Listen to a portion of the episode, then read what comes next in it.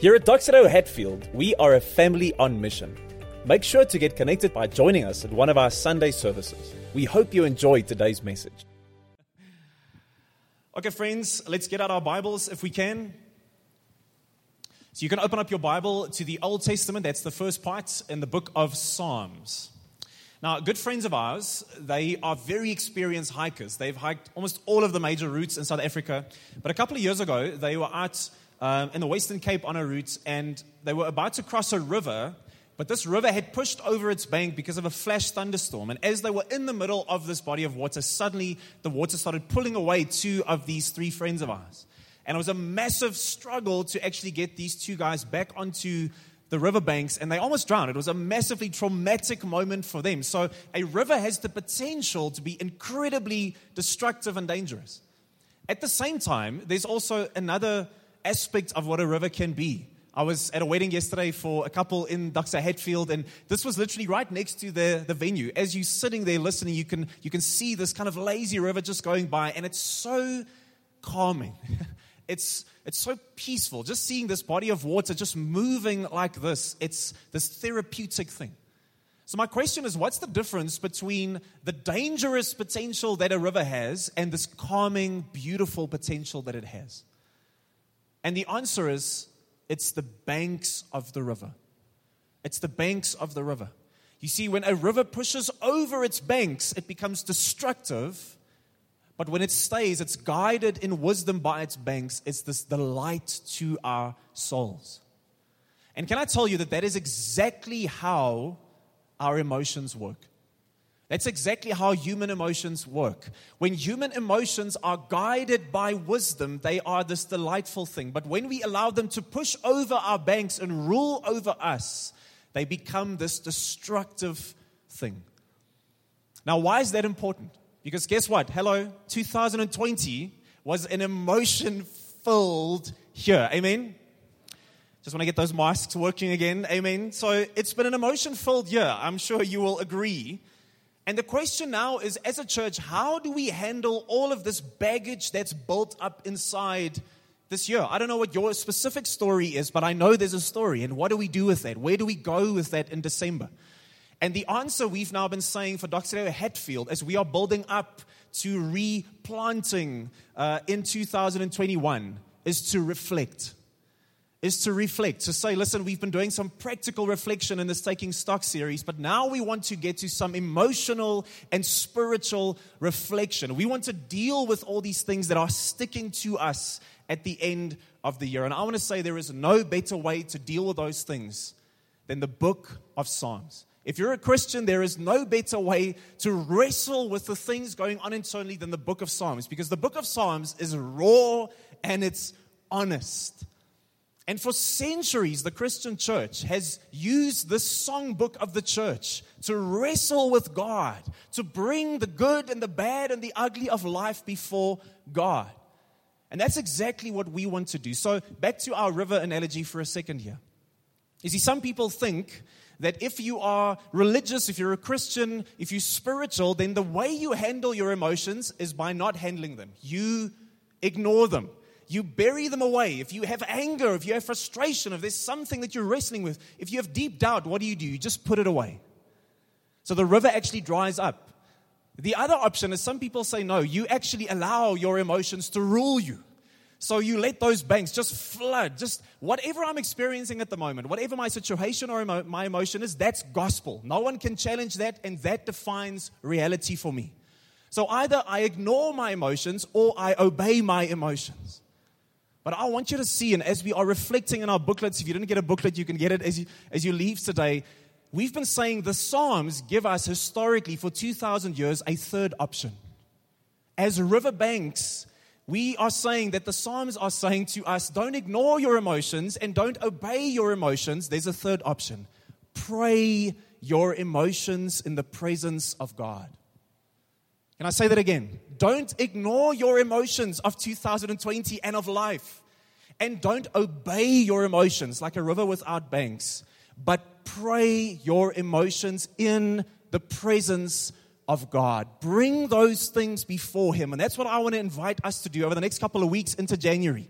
we're going to go into some hard hitting Psalms and ask God to come and bring the good, the bad, and the ugly before Him our doubts, our joys, our struggles, our triumphs. We're going to bring all of that. We want to reflect before God. So today we're going to simply ask the question how can I stand?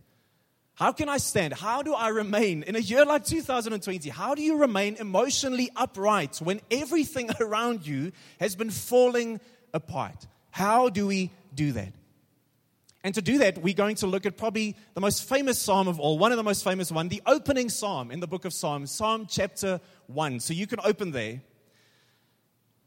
And I want to say that at the end of this year, I think many people are wrestling with this question is what is it actually after this year stripped so many things from me, either permanently or temporarily? What is it that truly makes me happy? What is it that truly, not like happy, hey, like a, like a, what makes me truly happy? I think of the year 2014 when Robin Williams passed away. He committed suicide, and many people at that stage were wrestling with this enigma of happiness. Here's a man that spent his whole life making people happy, making people laugh, and yet inwardly he was so unhappy that he took his own life. And I remember in the aftermath of his death, so many journalists were asking this question What is it that makes us happy? What is this idea of happiness? Can we truly be happy? I have a good friend who got radically saved by Jesus in his first year at university. And he would tell that at school, he would basically be drunk at least three or four times a week. And he would get into as many beds with girls as he can to soothe his conscience. But he would say this thing he said he would never be able to be alone, he could never be in silence on his own. And he said in those moments, he would avoid them like the plague. He would ask this question Have I actually ever truly been happy? Can I ask you this morning, point blank? Are you happy? Because listen to how the whole book of Psalms opens. It opens with these words How happy is the one. And so scholars say because that is the first thing we are introduced to in this, in this psalm, it means that that is one of these dominant themes all throughout the book. Is happiness possible? And if so, how? Now, I know that a bunch of you are rolling your eyes inwardly. You can't do it because it's all that I can see. So you have to be stealthy with it. You're saying, oh, the pastor's asking, are you happy? And I'm guess, you know, the answer is going to be Jesus, right? That's what you're thinking. Like, oh, are you happy? No. Well, Jesus. Okay. It makes me think of that story. It's, you know, this young child in, uh, in Sunday school. And so the, the Sunday school teacher asks them this question, the kids, listen, what is What's brown and furry? It has four paws and it loves to fetch the ball.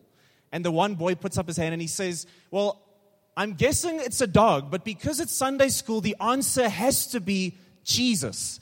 And I'm guessing that's how you feel this morning. It's like, oh, now the pastor's going to tell me for the next couple of minutes, yes, you're not happy because you don't have Jesus.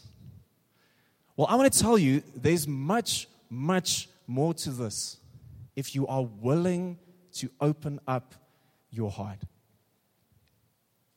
You see, when we are young, I'm not young anymore, but when some of us are young, all of us, we start with this idea that happiness is what? It's inevitable. It's going to happen.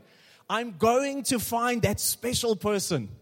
I'm going to have that fulfilling job that I just can't wait to get to every single morning. You just have to be patient because happiness will be on the horizon. That's how life starts. And many people, as they get older, they move from happiness is inevitable to happiness is what? It's impossible. It's unobtainable. You get cynical about life. It's almost like the, the different ways that movies leave you. Have you found that some movies leave you just feeling like a million bucks? And some feel, you know, it feels like you've gone through the wood chipper after you've watched them. So the first movie Shay and I ever went to watch in the kinnies, in grade 10, mind you, was School of Rock. Who's watched School of Rock? Jack Black, such a great, he was like made for that role. I love that movie. And at the end, when they're singing AC/DC, you know, it's a long way to the top rock and roll. That's such a, you, you feel so great. You know, everything that's happened, you're just happy and the whole, you know, the band and the kids and Jack Black, you just feel like a million bucks walking out of that movie. You know what movie punched me in the gut? I chose not like a super depra one, but La La Land was supposed to be this like, yay, you know, they're getting together at the end and everything's great. But in this movie, these two are like circling one another relationally, and in the end, so typically Hollywood, they get everything that they want, but they don't get each other. And you walk out of there like, you invested me in this relationship, and now I'm that cynical old man leaving the kinnies like, love is a joke and it doesn't work. That's how it feels. So when you're young, life is more school of rock. And when you get older, many people fall into this thing like, life is la la land. It's all, it's all a joke. You cannot be happy. Now, I want to show us that the Psalms say you both wrong. Happiness is not inevitable, and happiness is also not impossible. It is possible. But there's one very specific way to get there. So read with me Psalm 1, verse 1. It says in the CSB, How happy, say happy. happy. Oh, goodness. How happy is the one who does not walk in the advice of the wicked, or stand in the pathway with sinners, or sit in the company of mockers. Instead, his delight is in the Lord's instruction, and he meditates on it day and night. He's like a tree planted beside flowing streams that bears its fruit in its season, and its leaf does not wither. Whatever he does prospers. The wicked are not like this. Instead, they are like chaff that the wind blows away. Therefore, the wicked will not stand up in judgment, nor sinners in the assembly of the righteous. For the Lord watches over the way of the righteous, but the way of the wicked leads to ruin. So, this psalm very strongly contrasts two different ways and paths and people. And it says the one person is like this tree that's anchored into the ground next to a stream. And it bears fruit in every kind of season. It prospers even in the difficult seasons. But it says this other person, and the contrast it's making is between someone who is walking with God and someone walking without God. It says the person walking without God, in contrast, is like chaff. Now, chaff is this little shell that you would find around the seeds of wheat. And so, when they wanted to separate these two from one another, they would literally just put it in a basket. They would just kind of shake it around and kind of chuck it up and down. And these little chaff shells are so light, they're so brittle, they're almost so inconsequential that the wind just takes them away. It just separates them from the wheat. And the psalmist is saying that's the effect of this other person's existence. It just blows away. And what he's trying to do is he's trying in this metaphor to show us that the person who is anchored in God, who's walking with God, it's not because they are great, it's because of who they are anchored into. He says they have access to a kind of happiness that the other will never be able to find. Can you be small caps you know, H, happy without God? Of course. I know many, many happy atheists. I know many, many happy secular people, but can you be capital letters happy, existentially happy? The psalm says no. And so, what he does he says there are two ways that most people go to. There are two places most people go to go and find that happiness. And the psalmist, he's not pulling punches. He's saying, You will not find happiness there. So, what's that first one? He says, number one, your happiness won't last, the psalmist says, when what? When it's based on your circumstances. He says, Your happiness won't last when it's based on your circumstances. Highlight there in verse 3.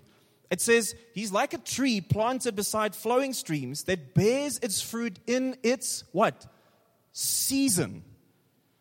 So the psalmist is assuming, friends, He's assuming 2020. He said, guess what? Life is full of seasons.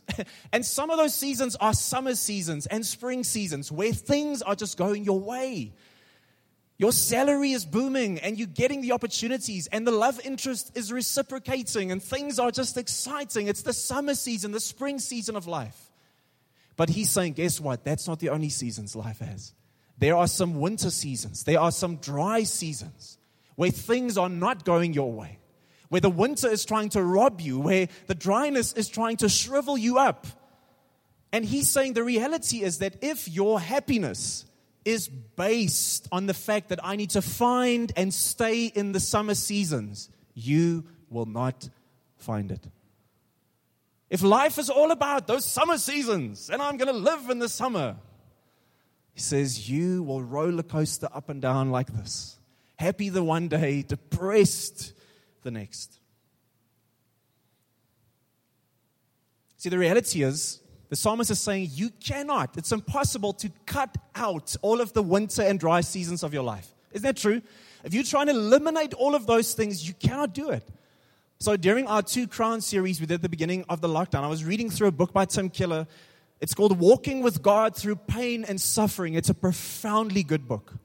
And he says this. He says, our, you know, us modern people, this is our approach to happiness.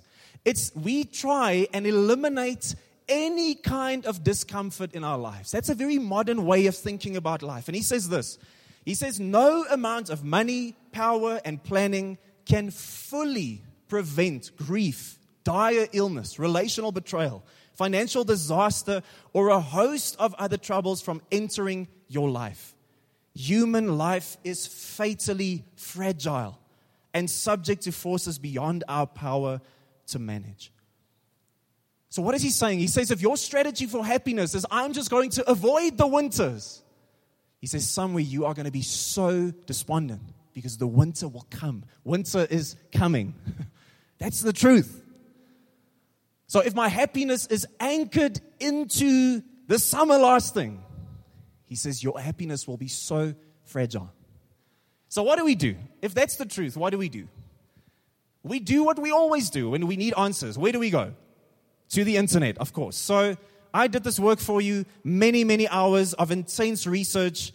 Um, I found this very profound article on WikiHow. So it's going to solve it for us really quickly. How to be happy. That was my initial thought. And it was helpful because it says top six ways. So I'm sure they've surveyed literally the entire human race to get this.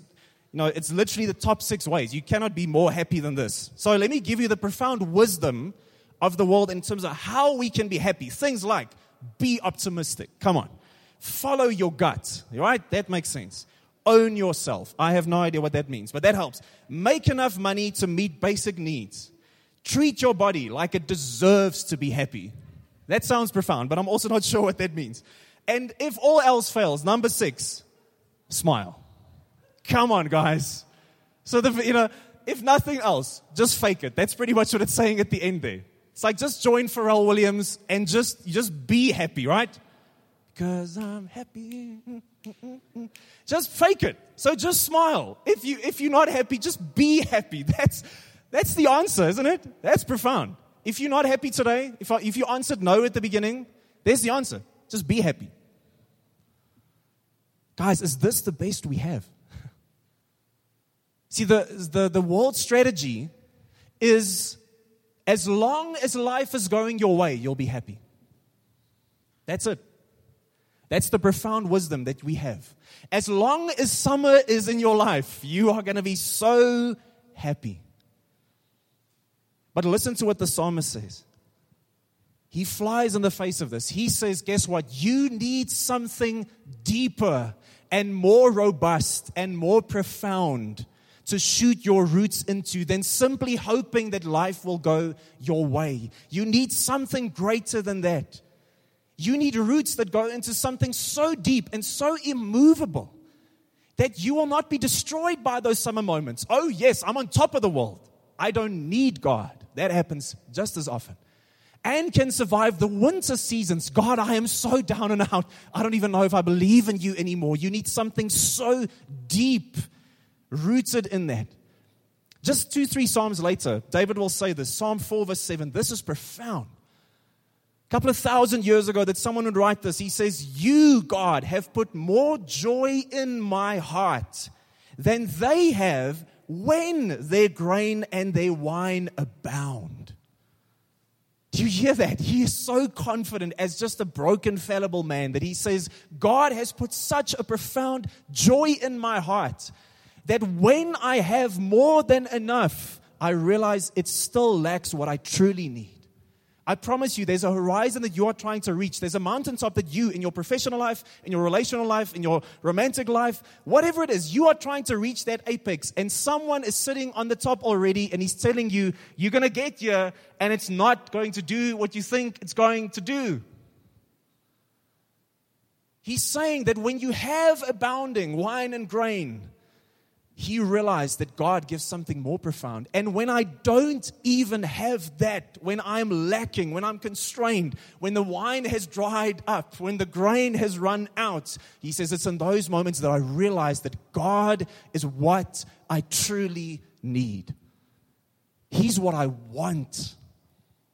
Listen here, if you're a Christian this morning, listen to me. I want to tell you that it's possible. I'm not saying it's simple. I'm not saying I get it right. I missed it many times this year, but there is a possibility for us in the Christian life that in the winter seasons like 2020, you can actually grow closer to God. That's what he's saying. Your roots can actually go deeper into God in the winter seasons. That's exactly what trees do. Go and read some of that research. It says when it's a dry season, those trees shoot their roots even deeper into the ground to find nourishment. They are anchoring themselves deeper into God. That is what can happen. When Jesus is all that I want and need, it's no longer dependent on the season. There's something more profound that I am anchored to. But secondly, the psalmist says, Your happiness won't last when what? When you have no anchor point outside of yourself. When you have no anchor point outside of yourself. He says that the happy man or woman is what? They are anchored to the ground. Do you hear that? That flies in the face of a cultural belief that all of us hold, that our culture holds so dearly. And what is that? True happiness comes from what? Absolute freedom. When no one tells you who you should be, when you can self express and actualize exactly the way you want, that you, when you can determine your own passion and your own truth and your own path, that is freedom, that is happiness. The Bible says no. Happy is the man anchored to the ground. Isn't that strange? C.S. Lewis, he interprets it like this. He says, it's almost like the fish. He says, I want to have absolute freedom from the water. Can't be constrained by this oppressive water anymore. And so what does he do? He jumps onto the shore and he's lying there. He's kind of flopping around. Finally free from this oppressive water. Now, is he free? Yes. Is he happy? No, he's dying, friends. if you're like, if you're like missing the analogy there. He's not happy. Why? Because he was made for the water. Friend, the psalmist is saying, You were made for God. You were made for God. And look at how he unpacks this. Read with me in verse 4. He says, The wicked are not like this. They are like chaff that the wind blows away. That's such a contrast. It's like this, this strong, like anchored into the ground. He says, without God, what you just literally blow away. See, when I'm not anchored into something sturdy and eternal, what happens? There will come a day when you are no more. When your life comes to nothing. When you and every single person you know will die. And guess what? Everything that you ever wrote on social media will be forgotten. Every song that you sang and recorded and you wanted to keep in a couple of hundred years, no one will know about that. Do you know who your great, great, great, great grandfather is? You don't. Because suddenly life comes to an end. And maybe not when you're 15, but when you are 25, 35, 45, 55, you start realizing, oh my goodness, I'm never going to be 25 again. I'm never going to be 20 again. I'm never going to be a university student or a high school student again. Things are running out. The days of our lives, right? And when you start realizing that, not up here, but in here, suddenly the walls start closing in on you emotionally. It's like, oh my goodness, this is, this is actually quite scary. My, my life is literally coming to an end. It's this reality that dawns upon you that I'm literally just going to blow away like the wind. And you say, no, man. So the answer is, we just enjoy it while it's here. YOLO, you know, you only live once, so let's party away. It's like, you know, it's that Fall Out Boy song where the singer says, you know, um, he says, uh, keep the, keep, keep the party going just in case God doesn't show. That's what he says. So, just in case he doesn't come, let's just have a good time. Now, I want to tell you that will work when you are 21. That will not work when you are 31 or 41 or 51.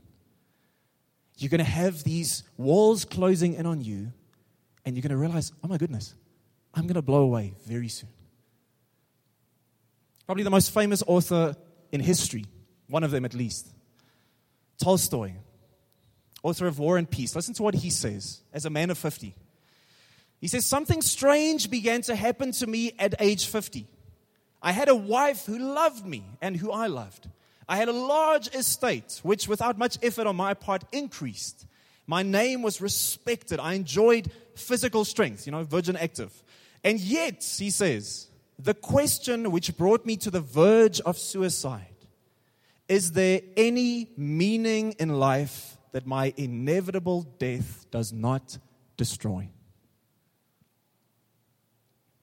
That's heavy for a Sunday morning, right?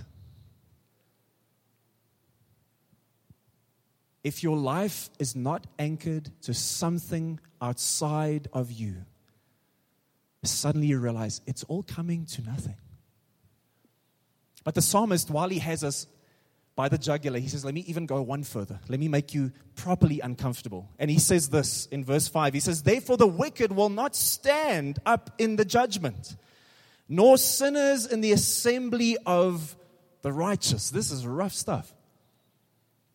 See, the Psalms are giving us these two paths, these two people, these two realities. And it's saying the one, again, not because this person is great or moral or nice, or because they're privileged, but because they are found and anchored in God. He says this one person has a source of joy that is inexhaustible. Even when cancer comes, there can be joy. Even when retrenchment comes, there can be joy. Even when divorce comes, there can be joy. Even when in, when my house burns down, I know a family like that, strong Christian family. They come home one evening and everything they've ever owned and loved is gone.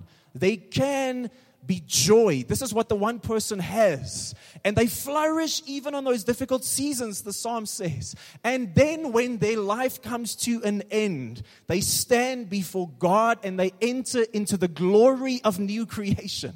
They enter not into a lesser human existence, but into a more human existence in the new creation. Where C.S. Lewis says every blade of grass is so intimidatingly great that you have to marvel at it. That's what they enter into.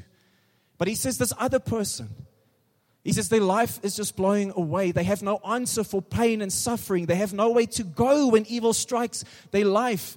They have no reason to give themselves to anything because it's going to come to an end. And when they die, the next moment of their existence will be standing before God and answering Him what they did with their life.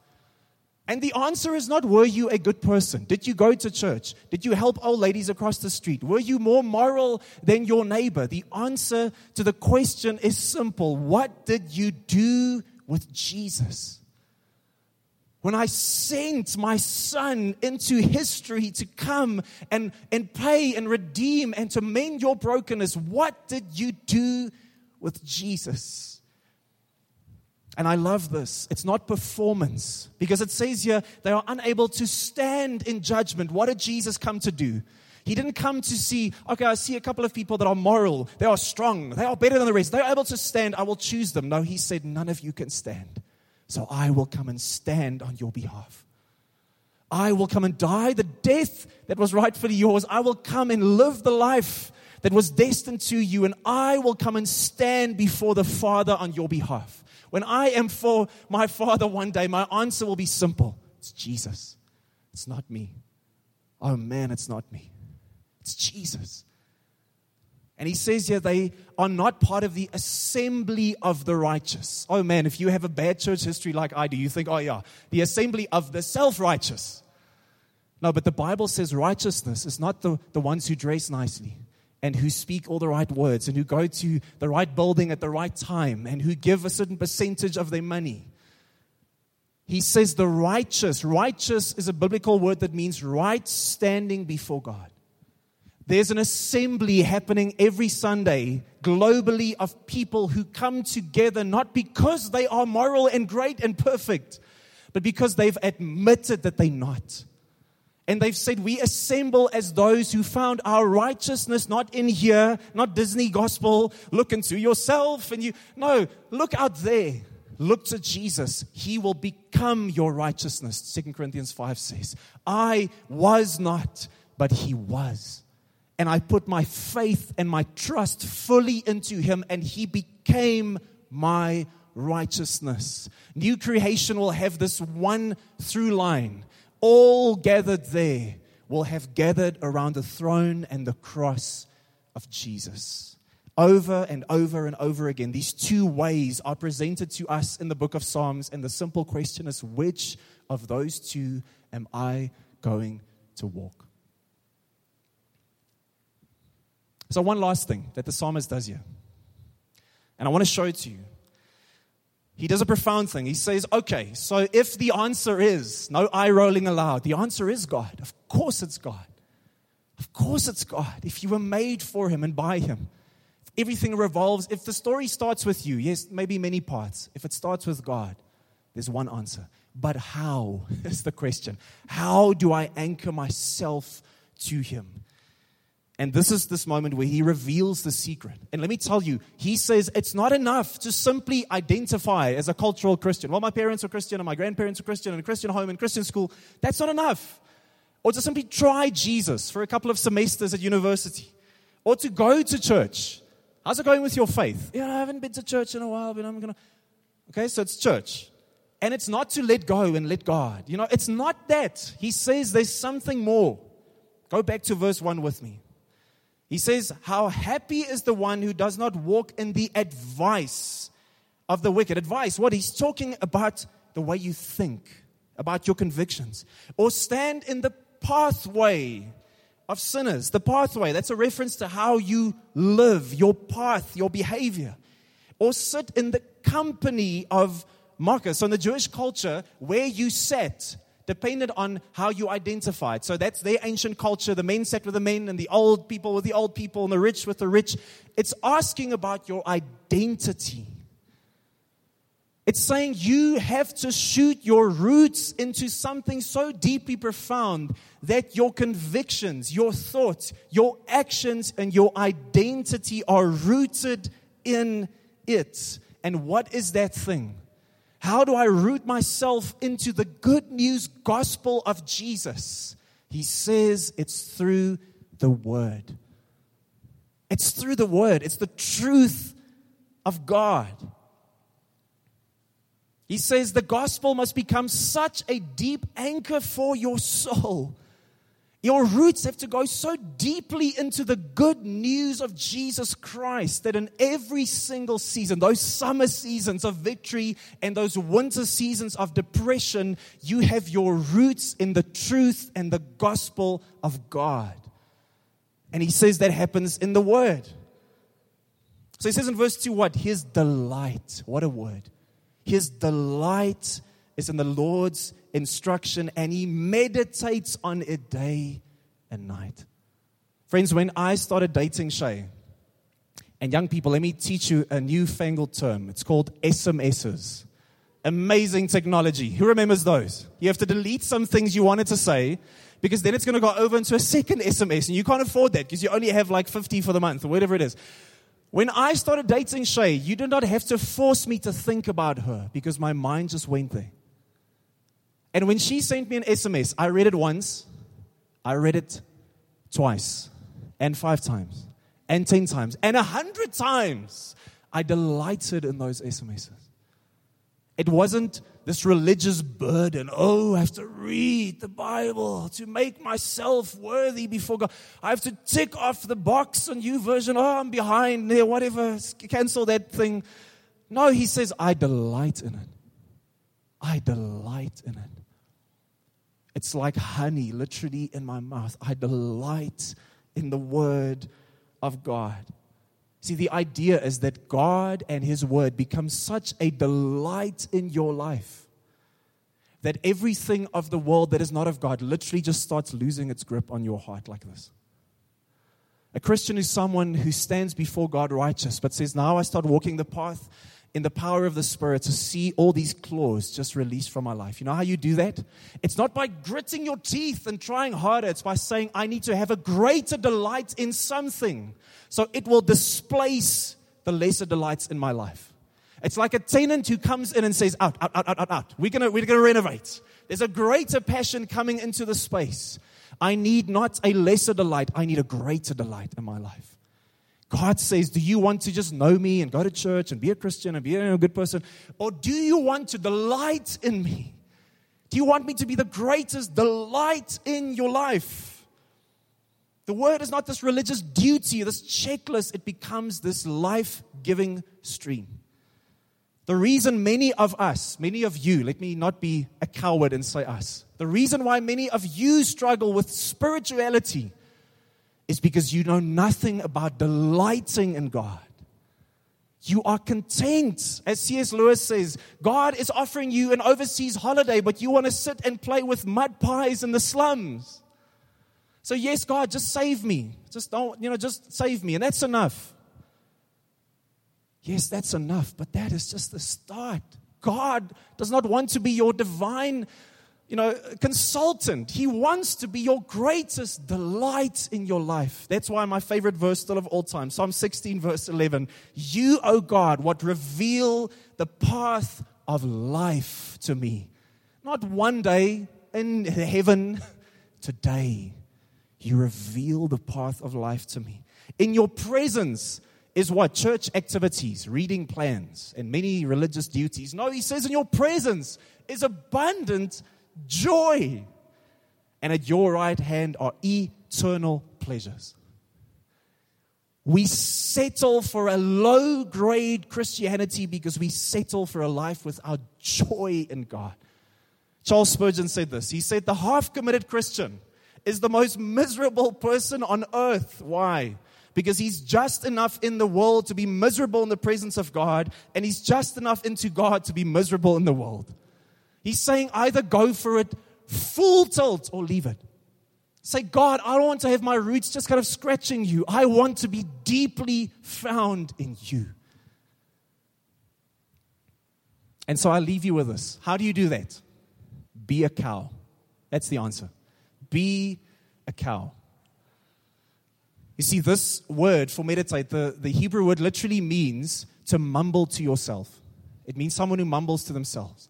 So the gospel needs to be so part of my consciousness that when that thing happens in life, when divorce comes, when struggle comes, when disease comes, when the hardship comes, when the promotion comes, and when the new car and the new house and the new spouse, and when everything comes, I am always mumbling to myself, It's Jesus, it's Jesus, it's Jesus. It's who I am in Him, it's what He's done, it's where He's taking me, it's for His glory, it's for His purpose. I'm like this person mumbling a greater truth to myself. And the picture I've heard someone describing this as is as a cow that's just chewing on grass all day. When it comes to the Bible, I don't just dip into it. I don't have my little life verse. You know, Jeremiah 29, verse 11, you know, it's my favorite verse. I read it like back in high school and it's, you know, it's so deep in my heart. No, he's saying you need to delight. You need to get into the words. You know what a, you know what a cow does? It gets up in the morning, it chews on some grass, and then it goes for a nap. And then it wakes up and it regurgitates that same grass and it starts chewing it again until it gets more nutrients from it, and then it takes another nap. And then it wakes up again and it regurgitates that same grass and it starts eating it again for more nutrients. And that's how it keeps on going until it's sucked every bit of nutrient from that grass.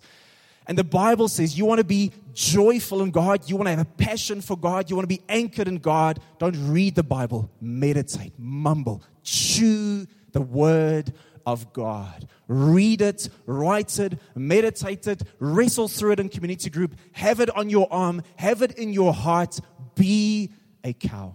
Can you be happy? It's not inevitable and it's not unobtainable. It's possible. It's found in God. Let's pray. Jesus, I pray that we would be people of deep passion for you. May we be more convinced of what you have done for us than what we could ever do for you. And may your word be the anchor for our souls. may we regurgitate and chew on the good news of the gospel. Make us people of the word. In Jesus' name we pray.